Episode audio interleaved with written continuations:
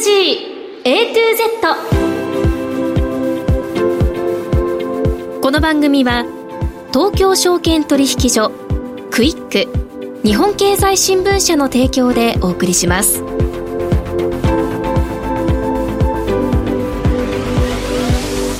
皆さんこんにちは。経済キャスターの滝口ゆりなです。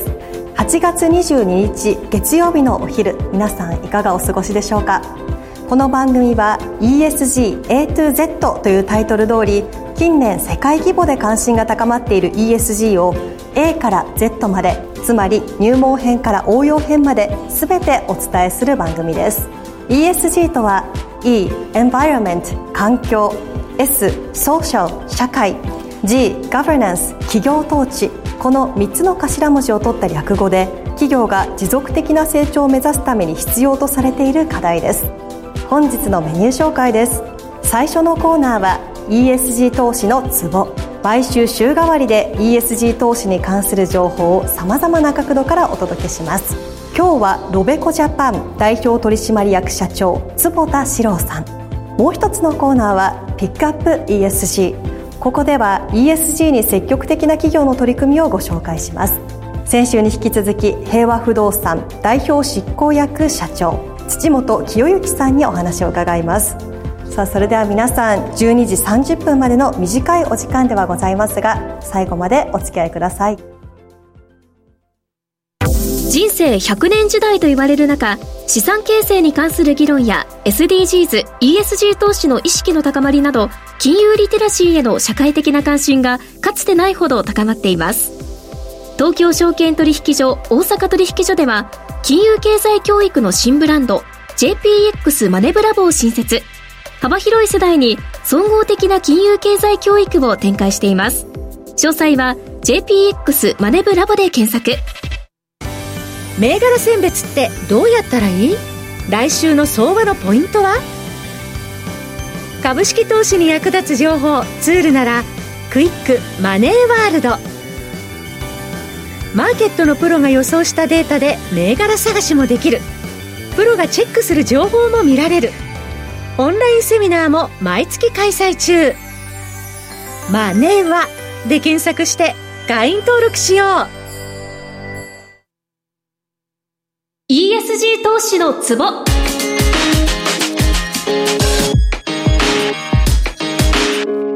週替わりで ESG 投資に関する情報をさまざまな角度からお届けしていきます。今日はロベコジャパン代表取締役社長坪田史郎さんにお越しいただきました。よろしくお願いします。よろしくお願いいたします。それでは早速お話伺っていきたいと思いますが、はい、ロベコはオランダ発祥のすごく歴史のある金融機関と伺っていますが、はい、このロベコについてまたロベコジャパンについて詳しく伺えますか、はい、ロベコはですねオランダのロッテルダムという貿易港が発祥の地でございます。ロッテルダムの貿易商等々がですね、えー、自分たちの資産を運用する投資組合を1929年に設立したのがきっかけでございます。現在ですね、株、債券、それと一部オルタナティブの商品ですね、これを約26兆円運用をさせていただいておりまして、はい、世界14カ国の拠点に約960名の人員をスタッフがおります。はいロベコジャパンに関してはですね2005年に本社の駐在員事務所を支店という形で開設いたしまして2014年にですねロベコジャパンという日本の現地法人を作りまして金融庁さんから投資の一任の免許をいただいてですね営業活動をさせていただいております。なるほど。そのロベコは業界の中でも先駆けて1990年代からサステナビリティを意識した投資を行われてきたということでこの2020年ですね環境省が選定する ESG ファイナンスアワード投資家部門で銀賞を受賞されて翌年21年そして22年と同賞。これ3年連続でアワード受賞されていらっしゃるということで環境問題に関連して E の部分ですねさまざまな投資方針を打ち出していらっしゃるようですけれどもこのロベコのサステナブル投資の歴史について詳しく伺えますか、はい、環境省さんから3年連続でですね、えー、受賞をさせていただいたのは非常に光栄に思っております。ロベコのサステナブル投資 ESG 投資の歴史はですね1995年からでございまして運用にですねこの ESG の情報が活かせるのではないかということがきっかけでございます、はい、これをきっかけに1999年にですねサステイナブルなグローバル株式の運用を開始をいたしました。その後2001年にですねよく今インパクト投資インパクト投資と言われますがそれの先駆けとしていわゆる水資源水の関連の企業に投資をするウォーターファンドの運用を開始をいたしました。それと2006年にですねいわゆる国連の PRI こちらの他社に先駆けて署名をさせていただきました。で2010年にはですね手前どもの株債券それぞれの運用に関して ESG の情報を運用のプロセスに統合していくというプロセスを開始をいたしまして今ほぼほぼ99%のですね資産は運用のプロセスの中に ESG が統合をされております。なるほど。2020年にはですねロベコの企業としてあるいは運用会社としてですねいわゆるネットゼロ脱炭素これにコミットするということで宣言をいたしまして今手前どもの運用の商品もですね、まあ、お客様とご相談をさせていただきながらそちらの方にコミットするようなポートフォリオという形で運用の方向で今話を進めております。はい。そのサステナビリティ以外の観点から注力されていらっしゃる運用戦略についても伺いますそうですね。我々の運用商品すべて3つのカテゴリーに分類されます。はい、まず1つはサステナブルインサイドという形で運用のプロセスの中にですねいわゆる ESG の情報をですね組み込んでいくということこれがサステイナブルインサイトの運用商品でございます、はい。えー、2番目がですねサステイナブルフォーカスという商品でございまして要すれば冠にサステイナブルというのをつけておるんですが市場平均よりも ESG の得点の高い貢献している企業ですね。これに着目して運用する。これがいわゆるフォーカスと呼んでおります。それ以外はいわゆるインパクトを与える環境問題あるいはジェンダー等のですねいわゆるそういったところに貢献している企業に投資をすることによってよりインパクトを与えていくというインパクト投資、この3つに分かれております。ですので、はい、現在我々の商品全部 ESG の情報を組み込んでいるということでまあどんなその冠がついていなくてもですねサステイナブルインサイドという形で企業の評価に ESG の情報は使わさせていただいております。なるほど。環境以外の ESG 課題ですね、はい、S のソーシャルだったり G のガバナンスについては、これに関してはどのように評価してますか、はい、こちらの方もですね E と同じいわゆる位置づけでですね考えております。これは企業のそれぞれの評価をする際あるいはそれに基づいて企業との対話を行う際等々ですね。いわゆる S の部分であると例えば今日本でも言われてますジェンダーの問題であるとかあるいは企業のサプライチェーンの人権問題であるとかそういったのを着目していくと。それとジェンダーに関しましてはジェンダーにフォーカスをしたインパクト投資の運用もしております、はい、ガバナンスについては例えば現状のその役員のですねいわゆるボーナスの高報酬問題であるとかあるいはアジアの企業のガバナンスの問題であるとかそういったのの観点から企業を評価していくと。いうことをずっとこれはやっておりますので ESG とかでいわゆる環境問題にどうしても目が行きがちですけれども、えー、それ以外の大事な部分こちらの方も同じような形で分析あるいはそのそれ以後の対話等をさせていただいております。はい最近そのいわゆる見せかけだけの ESG のグリーンウォッシュというのが問題として挙げられること多いと思うんですがロベコではこのグリーンウォッシュはどのように対応していらっしゃるんでしょうか？そうですね。国元このグリーンウォッシュというのは話題になっておりますけれどもまあ、ロベコはあの欧州を拠点に本拠に置いている運用会社でございます。で欧州に関しましては EU がですねここの部分に関しては非常に厳しいルールを設けております。サステナブル情報開示規則 SFDR と呼ばれておりますけれどもこれは非常に細かくて運用会社にとっても厳しいルール。これは運用の方針内容あるいはその運用の情報の開示等々ですね。この ESG サステイナブルの観点にのっとった形の厳しいルール。これに準拠した形でですね弊社は対応させておりますので運用の中身それとその ESG に基づいた情報の開示等々をお客様投資家の皆さんにお返しするということ。これはあのほとんど我々の商品全てでやっておりますので我々グリーンウォッシュという部分においてはですねそれには当たらないというふうに思っております。なるほど。そしてそのまあ、ロシアがウクライナに侵攻して、まあ、このウクライナ侵攻というのもおそらくこの ESG の考え方に何か影響を与えてるんじゃないかなと思うんですが、うん、もうエネルギーであったり食料の供給問題ですね世界的に大きなリスクとして捉えられるようになってきましたがこの辺りの影響というのはいかがでしょうか、ね、特にあのここもと今年に入りましてからいろんな地政学的な出来事これがエネルギーあるいは食料等のですね、えいろんな問題にクローズアップさせるきっかけとなりましたけれども逆にこれがですねさらなるエネルギーのエネルギー源の多様化あるいは食料もですねその供給の安定化ということでむしろこの ESG という観点から見るとその動きというのがこれを教訓にしてですね加速化するのではないかというふうに思ってます。確かに一時的には既存のトラディショナルなですねエネルギーとかっていうのに頼らざるを得ないんですけど、はい、そこから脱却する動きというのは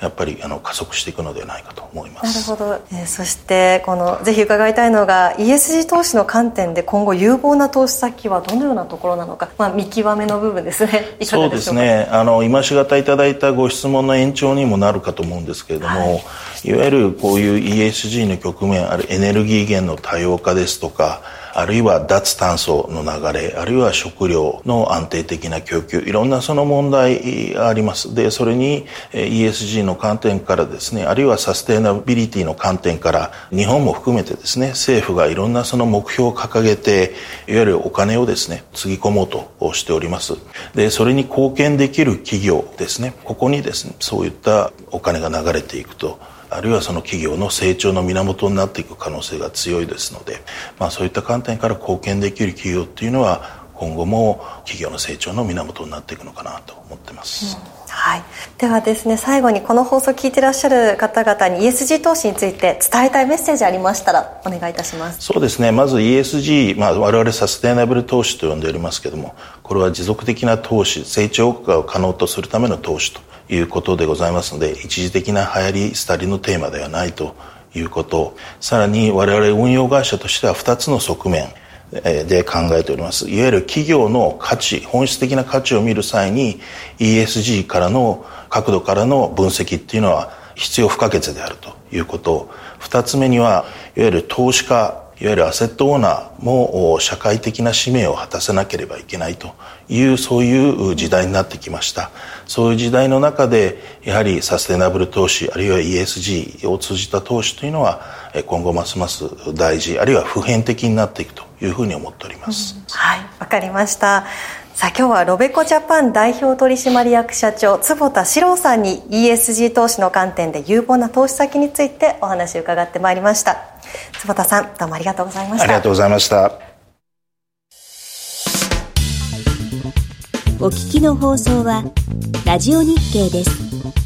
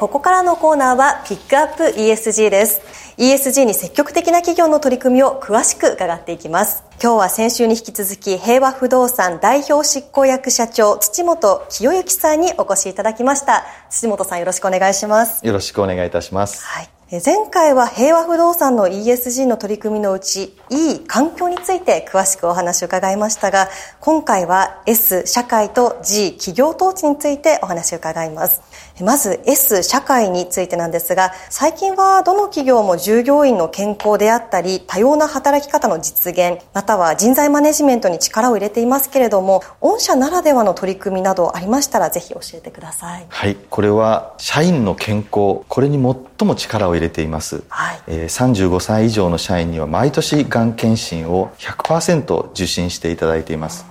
そしてまた社員だけではなくて配偶者の方にも会社が負担をして人間ドックの受診をしていただいています。これは私たちが社員からそして社員の家族からがんで亡くなる人を絶対に出さないこういう強い意志でこれらを行っているところです、はい、それから多様な働き方についてですけどもフレックスタイムをさらに柔軟する形でコアタイムを設けないスーパーフレックスタイムを先般導入しましたまたテレワークによる在宅勤務を奨励しているのはもちろんのこと父親母親を問わずにお子さんが1歳6ヶ月になるまで取得できる育児休業そしてお子さんが3歳になるまで選択できる時短勤務。さらには最大180日の介護休業などの制度を取り入れて社員の皆さんが働きやすい環境を整えています。また特徴的な取り組みとして先週も少し触れさせていただいたんですけども全役職員を対象に AED の利用方法などを含む救命講習を継続的に受講しておりまして、はい、社内のこの救命技能資格の保有率が100%となっています、はい、あと人材マネジメントに関してはいかがですか？そうですね、はい、これについては3点あります、はい、まず1点目は入社10年目までの社員についてはその間にできるだけ2つ以上の仕事において有用な資格を取得してほしいというふうに思っておりまして、はい、その資格の取得にあたっては会社がしっかりとコストの負担をさせていただこうというふうに思っております。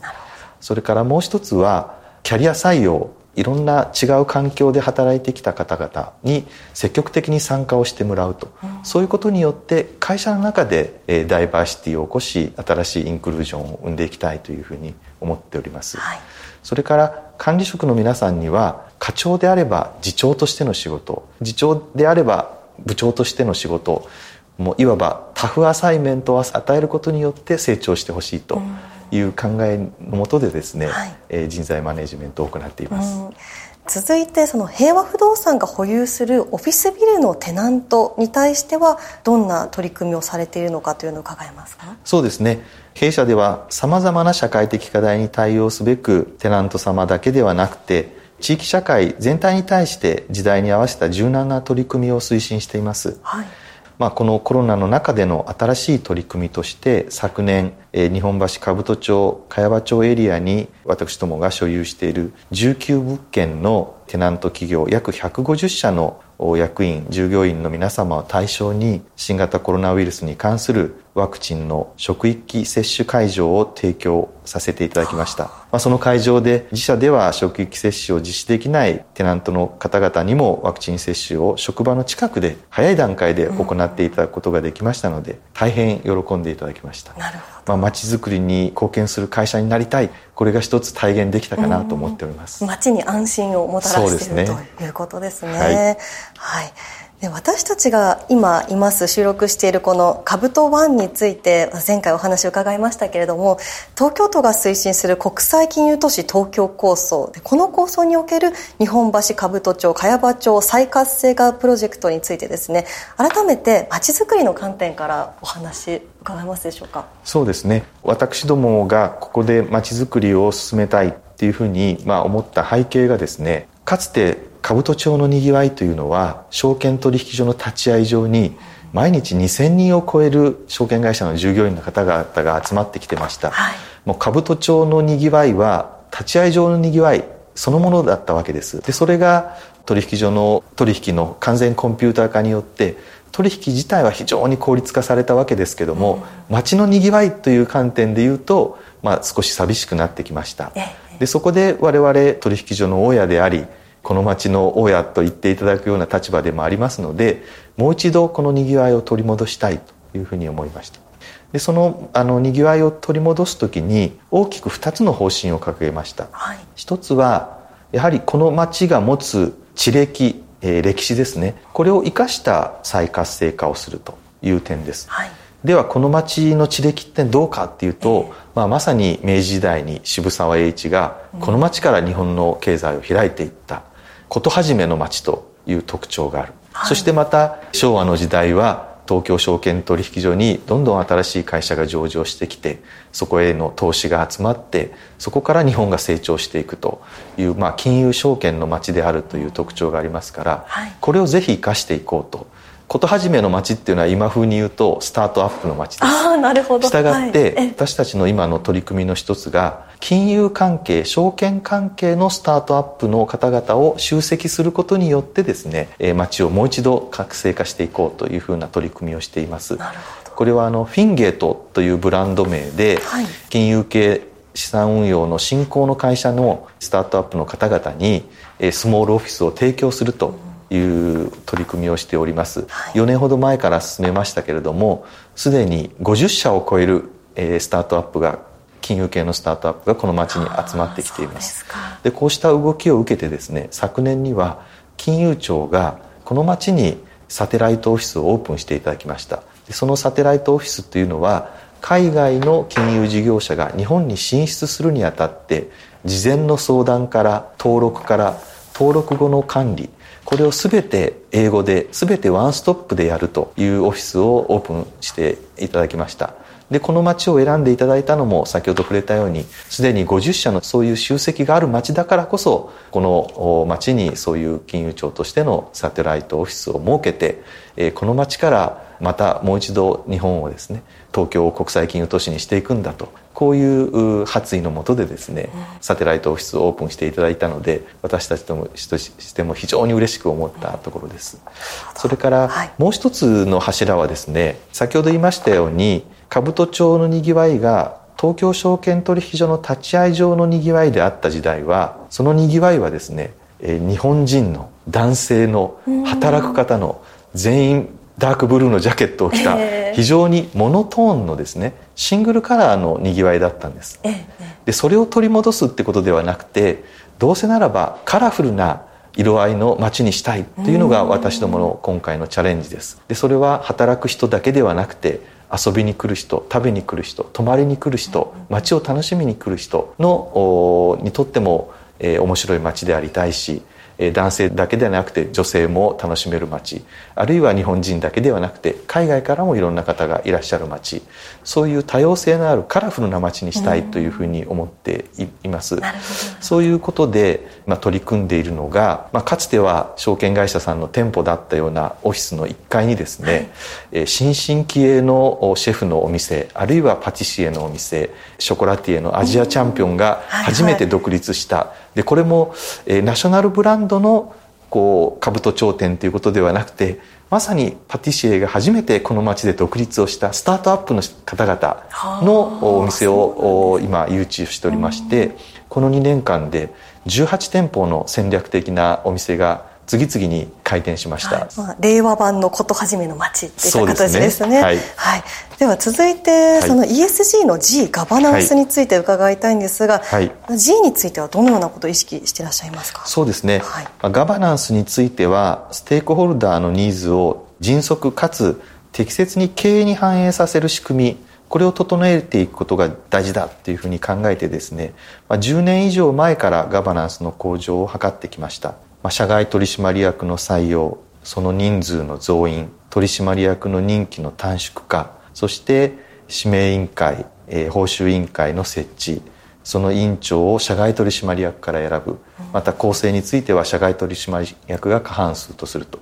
こういった取り組みを順次行ってきましてそしてその集大成の一つとして本年6月の株主総会では監査役設置会社から指名委員会等設置会社に移行しました。現在では社外取締役を過半数とした取締役会構成であり執行役の大幅な権限を移譲していただいてスピード感ある業務の執行とそして過半数の社外取締役による監督機能の強化。この2つを両輪としてですねガバナンスのさらなる向上を図っているところです。なるほど。この外部の評価機関からの評価も上がったそうですね。そうですね。はい、FTSE の ESG スコア、これが2年前には1.7でした。はい、昨年は2.2まで上がりました。そして今年はなんと3.7まで上がりました。飛躍的に。はい。はい、で、その中でも ESG のそれぞれのサブスコアを見るとですね、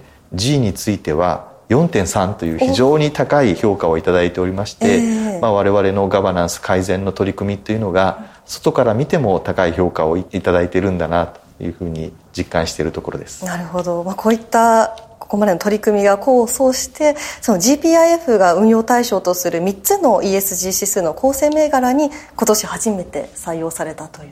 ところですね。そうですねこれはもうまさに狙いに行ってあの採用していただいたということなので、大変に今嬉しく思っております、はい、まあ、私たちがこれまで取り組んできたその ESG のそれぞれの諸施策がですね外部の専門機関から見ても高く評価されたということなんで非常に大きな手応えを感じているところです。はい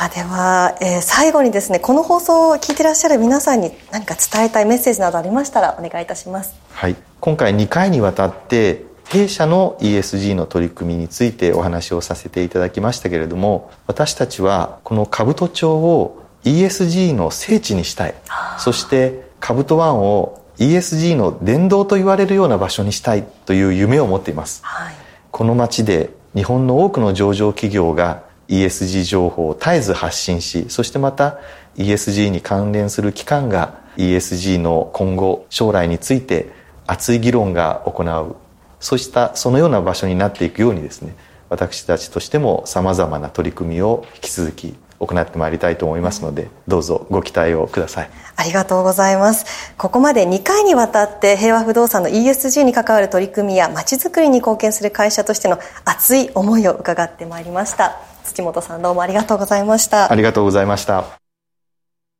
数字やファクトで語ると相手の納得度も全然違う。取引先との会話も会議での発言も変わってくる。会話の引き出しも増える。日経電子版はビジネスパーソンが選ぶ成長につながるニュースメディアナンバーワン。ただいま初回無料体験実施中。日経電子版をオフィスで使う。日経電子版4オフィス仕事のための情報だからチームや組織での法人契約がおすすめです。日本経済新聞の確かな情報を PC やスマホで場所を選ばず自由に使える。日経電子版4オフィスで検索。ESG A to Z この番組は東京証券取引所クイック。日本経済新聞社の提供でお送りしました。投資に関する最終決定はご自身の判断でなさいますようお願いします。ESG A to Z あっという間にエンディングのお時間です。今日は前半にロベコジャパン代表取締役社長坪田史郎さんにお越しいただきまして ESG 投資の観点で有望な投資先を伺いました。そして後半では平和不動産代表執行役社長土本清之さんに社会と企業統治についての取り組みを伺いました。さあ今日の放送は皆さんの投資の参考になりましたでしょうか？ここまで滝口ゆり奈がお伝えいたしました。それでは皆さん今日もありがとうございました。